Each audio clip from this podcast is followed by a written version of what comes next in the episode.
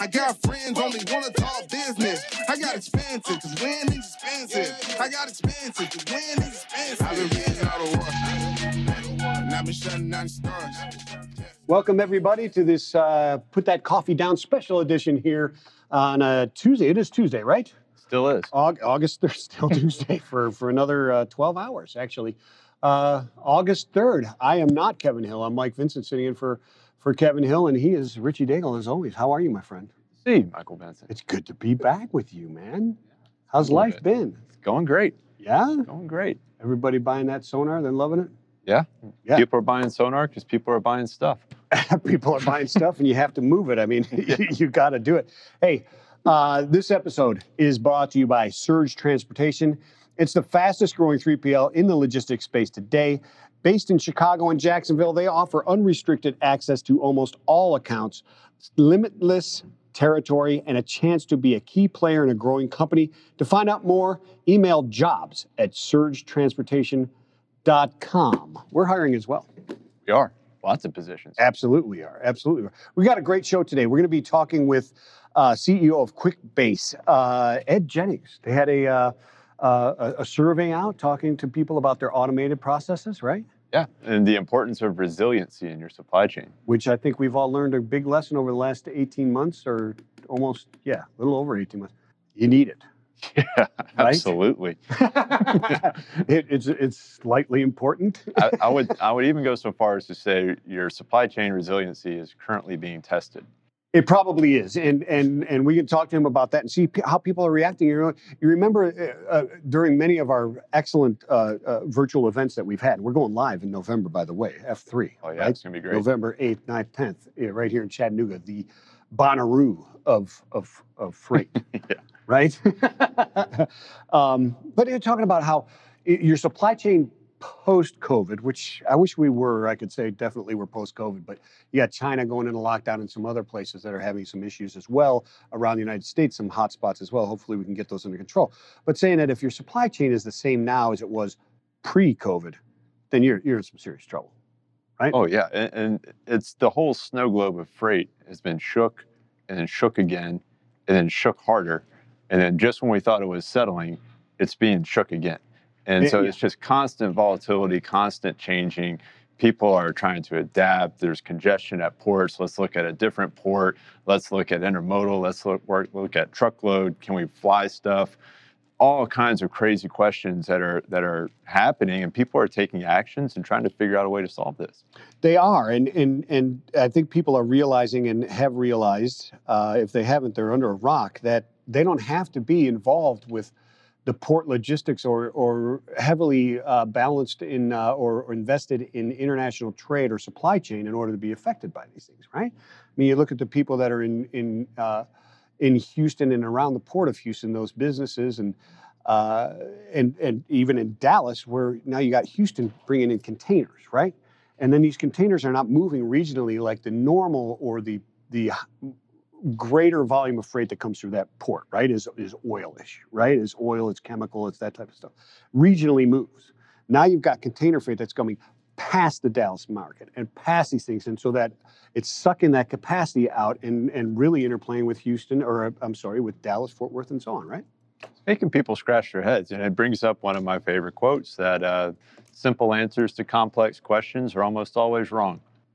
and and there's so many of these questions are, are Wait a very minute, say that again I love that simple answers to complex questions are almost always wrong. well, what that- about Occam's razor oh, I'll play the devil's advocate well, we can go for a long time on that, but I don't know if we Let- have time. Let's digress before Yeah. we get way off topic, which I feel we could do very, very quickly. But the point being is that transportation is complex and It there's is. a lot of interconnectedness. And when there's a, a disrupting event in one section of the, the, the industry, it has ripple effects into other areas. Yeah. And, and we're seeing that play out. And that, I, I guess, it's a good segue into the sonar chart here. Yeah, let's check it Um, out. What do you got? Yeah. So, you know, going to call up on some of your expertise here, Mr. Vincent. But uh, looking at Savannah. So in this first chart, we see in the blue line uh, import shipments or import volumes, maritime import volumes coming into the port of Savannah. And we see in the green line those TEU bookings, there's TEU tenders for containers that are headed to Savannah. And basically, what we're seeing is that imports are up, and that trend looks to be continuing. There may be a small dip here in the near future, but it's not going to last long.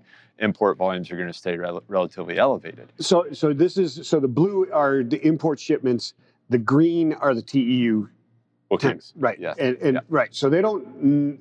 I mean, they do trend with each other, but they don't necessarily mean the exact same thing, right? A Right. shipment can be several TEUs, or it could be many shipments in a TEU, right? So they don't to think- exactly correlate, right? And you have to think about the differences in lanes, right? Like one Yeah. maritime lane is going to take a few weeks, another one may take several weeks, and so forth. And so, and then you have to also weigh into, you know, congestion. You know, the the crews and the wonderful folks at the port of Savannah can only process so many containers in a day. sure. And so, but it's a great leading indicator for looking at that green line to see directionally what should we be expected in terms of what is headed to the port.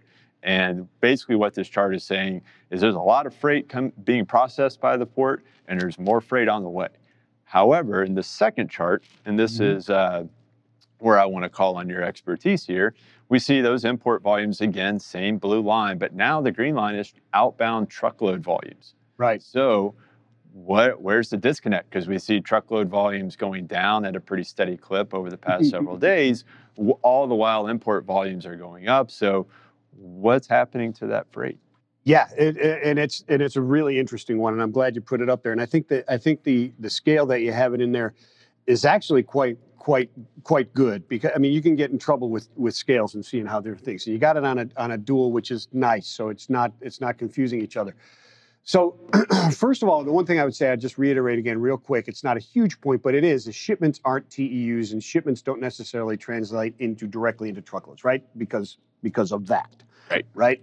so a lot of that can go into warehouses, be transloaded and turned into LTL and, and that type of stuff. So there is that. But the overall trend should match. And I would contend that you have to look at this, you have to look at other modes as well, because not everything that comes into the port of any port, really, and certainly Savannah is no different, actually goes onto a truck. Right? There's a lot of intermodal that happens. There's a lot that goes into distribution warehouses that stay there, Hmm. right? And then don't get released for quite some time, or full TEUs or container loads that then get parceled out as LTL later, right? So there's there's differences there. And if you bring up, uh, I think there's a third chart here, um, almost like we planned this. What you're looking at here, if I uh, remember this correctly, hold on a second. Let me bring it up here because I got it sitting right here. The blue is the outbound rail 40 foot containers loaded coming out of Savannah, is, is your blue. And the orange is truckload. So they don't necessarily hit each other, right? And there seems there's a bit of a delay. If we go back to the year chart, you'll see that they're they're almost the same waves, but they're askew. Right. They're a little bit of askew, right? So you see those imports and those TEUs come in, then they process a little bit, and then they start coming out. Yep. You'll see this quite a bit in um, between LA and, and Ontario, where you'll see them come in, and then you'll see the outbound out of Ontario pick up like a week later. So, how Right. important is it if you're in sales, if you're in brokerage sales, if you're in transportation sales, if Yeah. you're going into calls? How vital is this information if you're calling on companies in Savannah? I'd say it's, it's extremely vital if you're talking to cu- uh, customers in Savannah, if you're if you're a sales rep, because they don't see these things coming, and then they get whipped or they get caught off guard, even if they're not. Um, even if, like we said before, even if they're not involved that heavily in in international trade, you can you can walk in there and confidently say, truckload capacity in this market is going to get tight in the next week. It's going to get very tight, and you need to be you need to be watching what's going on uh, at the very least, you're going to walk in there with knowledge uh, and and and be a be a thought leader, and they're going to be a, you're going to be a trusted resource. You're going to be a consultative person. you're going to be a consultative mode, which I think is is my favorite selling style. It's what I always did, um, and I think it's the best. It may not be the fastest turnaround, but it's the strongest relationships and the longest relationships, in my opinion. Couldn't agree more.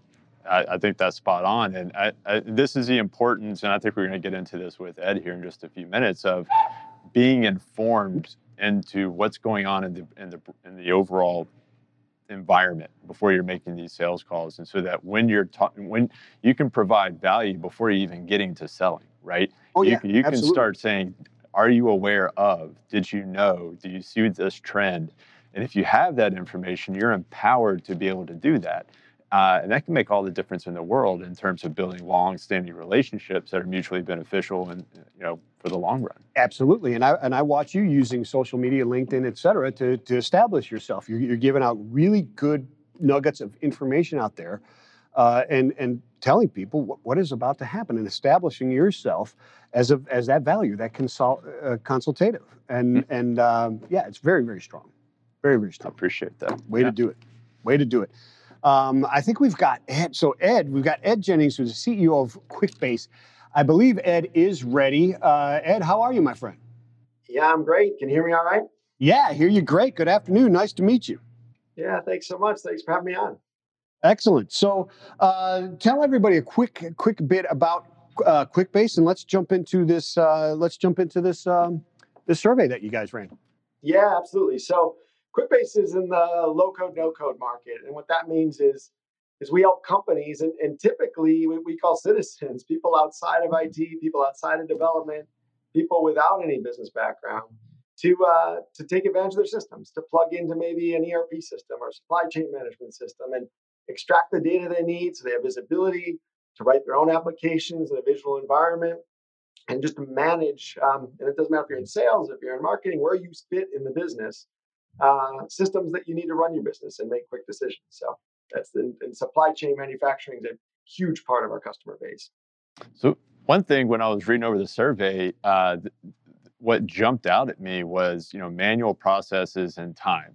And with automation, you can make quicker decisions. And I, I, heard you just say the importance of quick decisions, but maybe you could go a bit deeper into the importance of being empowered to to be able to make quick decisions in an environment uh, in this post-COVID environment that's so volatile and crazy. Yeah, no, absolutely.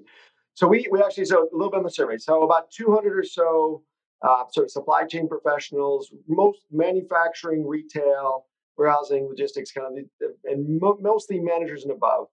Um, interesting thing, and I guess it speaks to the pain that that uh, a lot of your listeners have to deal with all the time is, and this shocked us a little bit. 79% says they say they face a daily or weekly dis- like disruption, significant disruption, major sort of delta on either quality of what's coming through or quantities or some sort of supplier or vendor issue. Like that to us, I think it was shown in some of your prior talk, like the the mismatch between what the expectations and the hopes and the thing is is dramatic in this space. And and uh, obviously it always was something to be managed, but now the the frequency and the significance of the disruptions are intense. Um, so that first and foremost was was the stat, and and it's hard to face those without visibility into the data that you can make decisions from. So um, absolutely, this was something that we saw across that the survey group. That's wild. So, um, can can you can you just give give us a, a, quick background on this on this? Why was it important to get this survey right now, the supply chain resiliency, in front of everybody right now? Why did why do you think this was the best topic right now? We've been looking at about a year ago. We did a survey, um, and just sort of when we were still in it, but starting to things in the late summer. You know, certain industries and certain functions were kind of coming back online. Uh, at that time, 94%. I mean, we asked about a range of things, but what jumped out then was 94% of the response to that first survey said they're going to make meaningful and significant changes to their supply chain in the wake of COVID 19. And so, and specifically, almost 60% were getting after this. I need more visibility. I can't see um, what's happening in my business. I can't see what's happening to my suppliers, my vendors. Therefore, I can't react quickly. I'm getting surprise after surprise after surprise. And so that is where it's causing this just this. And now, a year later, the most recent survey, that's why we kind of dug in it's pointing to the same problem. This remains this gap between what they need to run their business and make decisions because it's this data is stuck in systems. It's stuck in vendor systems. It's even in their own systems. But as things change, new vendors are brought online, new suppliers, dynamics in the marketplace. They're not able to get that visibility. Without that visibility, they're they're falling behind. They're not meeting their you know what they need to do to run their business. Wow. Based on that last graphic that went up, I'd say about 37% of the respondents were confused by the question because I don't think anybody's completely uh, prepared for the future in their supply chain. And I think that's the, that's the point of this thing, right? But uh, let's talk about that difference. I mean, one, one of the things, I mean, put that coffee down. We're talking about sales, right? We're talking about consultative sales versus tactical sales, et cetera this seems to me like a, a huge change in the momentum of sales or or a skew in the bell curve of, of sales styles, right? Over the last 18 months, moving from that customers just want, I just need faster and faster service. I just need a cheaper price. I'm going to dump you into Greece because this guy's two cents a mile cheaper in truckload or whatever it happens to be. Two, wait a minute, maybe I'll pay a little bit more because Richie Daigle knows what the heck he's talking about. And not only can he give me a decent service and a good service, but he is, like you said, he's going to match my expectations or give me more reasonable expectations so that I can see what's going on and maybe smooth out those daily issues so that I can deal with those monthly issues. Is that what we're seeing here? Yeah, you know, one hundred percent, and sort of in the spirit of like we're all watching the Summer Olympics. It's it's fun to watch these hundred meter dash run straight down a line, like you're saying. That's ex- extracting sort of business prior to COVID and pandemic was just run that slightly faster in a straight line. Now it's a measure of agility. It's not just how you run a straight line. It's it's basketball. It's stopping and starting. It's pivoting. It's responding. That that's what you're being rewarded for. If you have the information at your fingertips around what's going on in your business, you can pivot and respond. If you don't, you're stuck generating spreadsheets, trying to track things yourself, trying to trying to get around your lack of access to what you need to run your business. Because again, you don't aren't integrated with these systems. It's outdated. Uh, your vendors, you don't have integration to them, so you can't see it through the supply chain. It's uh, absolutely the, the value is now in agility, not just raw speed anymore. But it seems like uh, you know when when any kind of system is put under a tremendous amount of stress, it's that stress starts exposing weaknesses that may not have been identified or seen as being weaknesses before that stress was applied. And, you know that's the, your basic stress test and so there's a lot of opportunities and pain points that are being exposed due to the pandemic. And, and I think that your survey uh, or this survey did a fantastic job of kind of exposing some of those weaknesses. But what opportunities are being created as a result of the exposure of these, these weak points in supply chains? this is this is where we um, we really see in some ways this is creating opportunity for for QuickBase and, and for our whole category because historically the way IT would deal with systems and manual processes is you'd spec out a multi-month, multi-year massive sort of project that you pay you know hundreds of thousands and millions of dollars to have somebody else in development build for you. The notion of citizen automation is no one has time for that. That's not responsive. Can you push it to the people uh, and it's called like in sales on the front line. How do they themselves start integrating in with systems that they need? How do they themselves start generating a web dashboard that they can share with their partners or colleagues? And so they can see all of them can have the same visibility, generate a mobile app. The notion of citizen automation is allow people who have no technical background to build apps, to connect to the systems they need, to automate things they're doing today in spreadsheets and email attachments and sort of arcane manual approaches. And so that's that's what's compelling to us, and that's the value that we, we aim to enable for our customers. And and I love that because you know I in a, in a former life back in the day I was a work methods engineer, okay, at LT at Roadway Express, and what that meant was. I, I was not an industrial engineer, but I, I, was a liaison between operations and I spoke both languages, right, to convert and, and to show that value and get that there. but what they saw back, and this was 30 years ago, was the value in the forklift driver and his knowledge comp- and, and, and with the computer science guy. And that's what you guys are bringing together with each other what are some of those discoveries? I mean, it's in this survey here, but what are some of those discoveries and how are they exacerbated by the great work from home project, right? You've got companies that are still doing quite well, but they got to be missing opportunities, whether they be sales opportunities or purchasing opportunities or efficiency opportunities, because that manual collaborations of everybody in one office is now gone.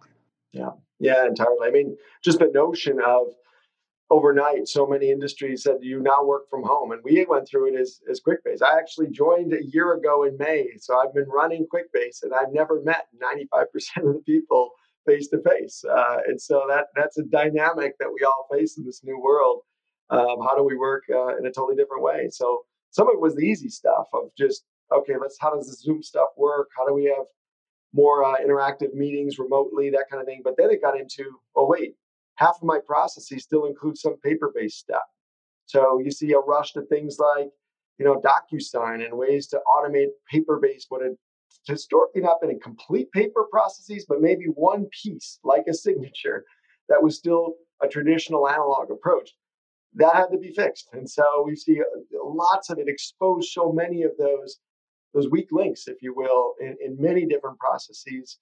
And it was harder because we all had to figure it out overnight. And we didn't have like saying, hey, two years from now, we're going to have this thing called a pandemic and get ready because in two years, no, it happened to us in an unbelievable time frame. Just to pile on to that question, eh, you know, for what's your advice for salespeople that are selling to companies that are all remote? So you, you might be on a Zoom. You know, a lot of sales calls are let's join a, a, a, demo call or a sales call where you have 10 people from a company and they're in 10 different cities.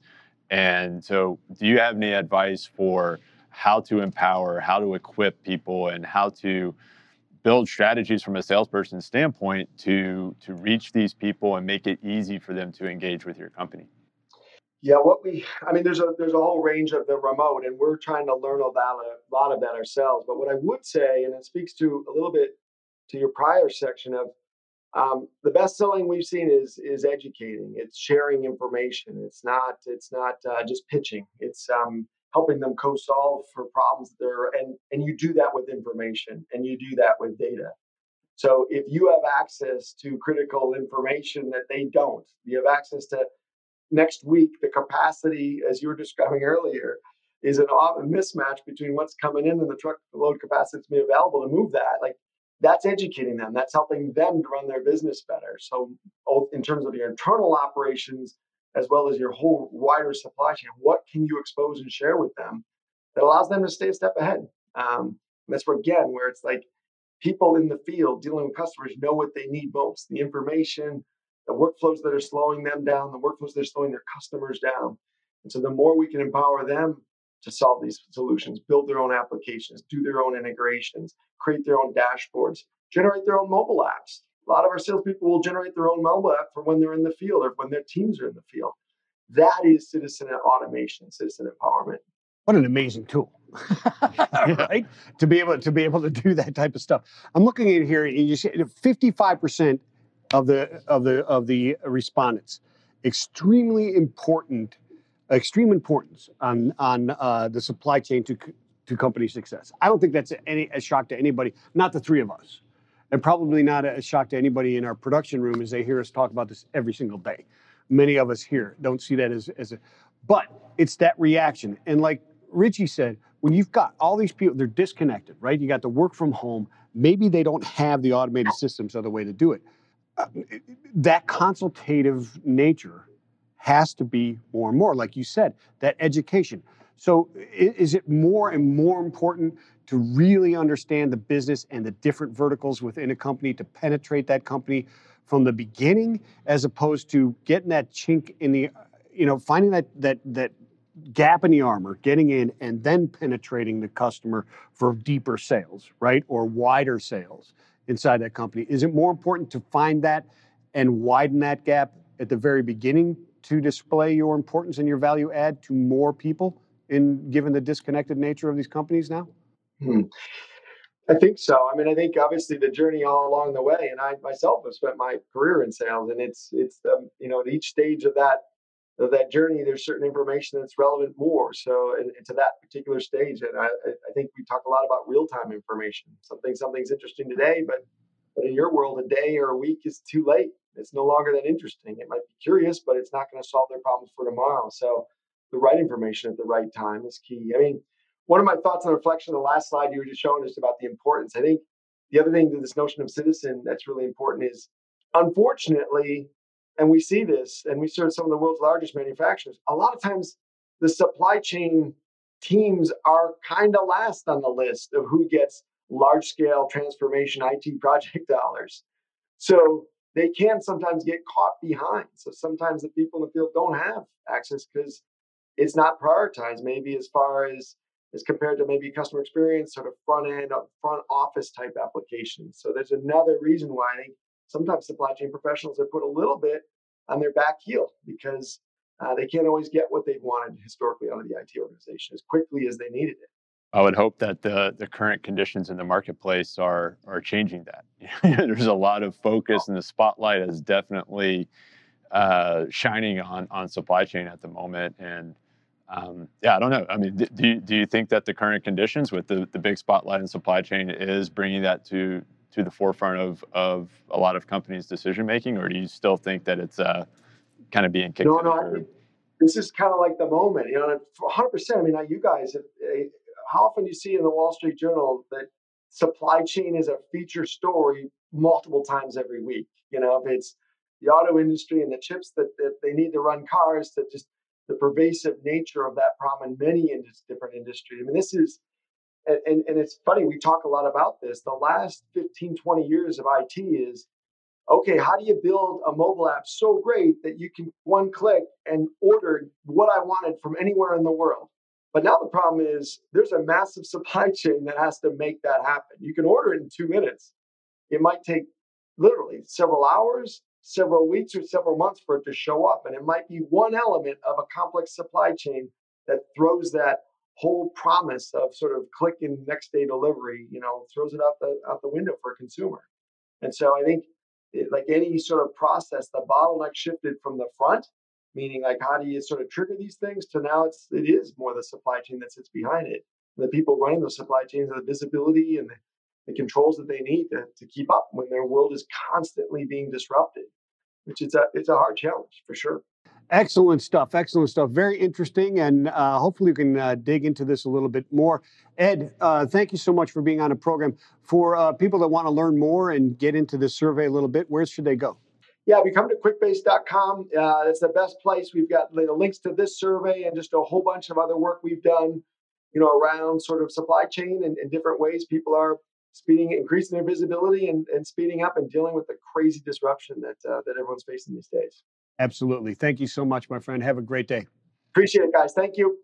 So, a couple of things quick on, on LinkedIn. Tony Anderson, uh, director of business systems at Freightway, says all you all you got to do is look at the rise in the price of goods and you can see what is going on right now. Things are crazy, and you, you need to figure out your your your supply chain, right?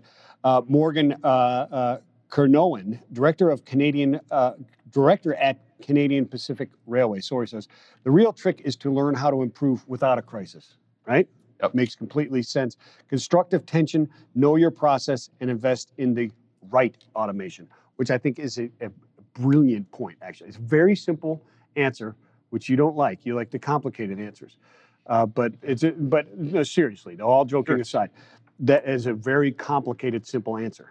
Yeah, and that's the thing is right? like you can have a simple answer as long as you have worked out the complications behind it. And I think that what you're getting at right there is spot on. And the thing that jumped out in that conversation to me was the importance that sales for salespeople to communicate to their clients that they are on the same team we are all trying to solve the same problems.